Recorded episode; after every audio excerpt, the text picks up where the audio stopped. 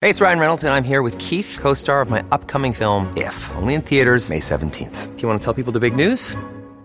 All right, I'll do it. Sign up now and you'll get unlimited for $15 a month in six months of Paramount Plus Essential Plan on us. Mintmobile.com slash switch. Upfront payment of $45 equivalent to $15 per month. Unlimited over 40 gigabytes per month. Face lower speeds. Videos at 480p. Active Mint customers by 531.24 get six months of Paramount Plus Essential Plan. Auto renews after six months. Offer ends May 31st, 2024. Separate Paramount Plus registration required. Terms and conditions apply if rated PG. Hello, Oregon. It's Thursday, September 26th, and this is Mary Mooney with a news update from the Oregonian, Oregon Live. Some good, well, good-ish news for Oregon renters. Rent increases will be capped at 9.9% through 2020, the first full year Oregon's new rent control law will be in effect. But not all rentals are subject to the policy. The rent cap doesn't apply to buildings that are less than 15 years old. That's an attempt to avoid putting a damper on housing construction or to government subsidized rents.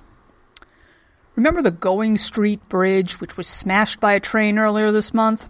Portland has approved a $1 million contract to get it fixed. That's good news, given that it's a vital connection to thousands of industrial jobs on Swan Island. The bad news According to council documents, the city has low confidence that the $1 million contract will end up being the final cost. We've got some sad news from the Oregon Zoo. Their pregnant elephant, who is due to deliver next year, has had a miscarriage. Chendra was around eight months along, which would correspond to the first trimester in humans. Vets at the zoo grew concerned earlier this month when they noticed a drop in some of her reproductive hormones. And last week, more definitive tests showed that she was no longer pregnant. And because of her age, she's 26, she's unlike- unlikely to have another opportunity to give birth. Looking like a glorious fall day today. Highs will be around 70, lows will be around 50, and we'll have periods of sun and clouds. Enjoy it!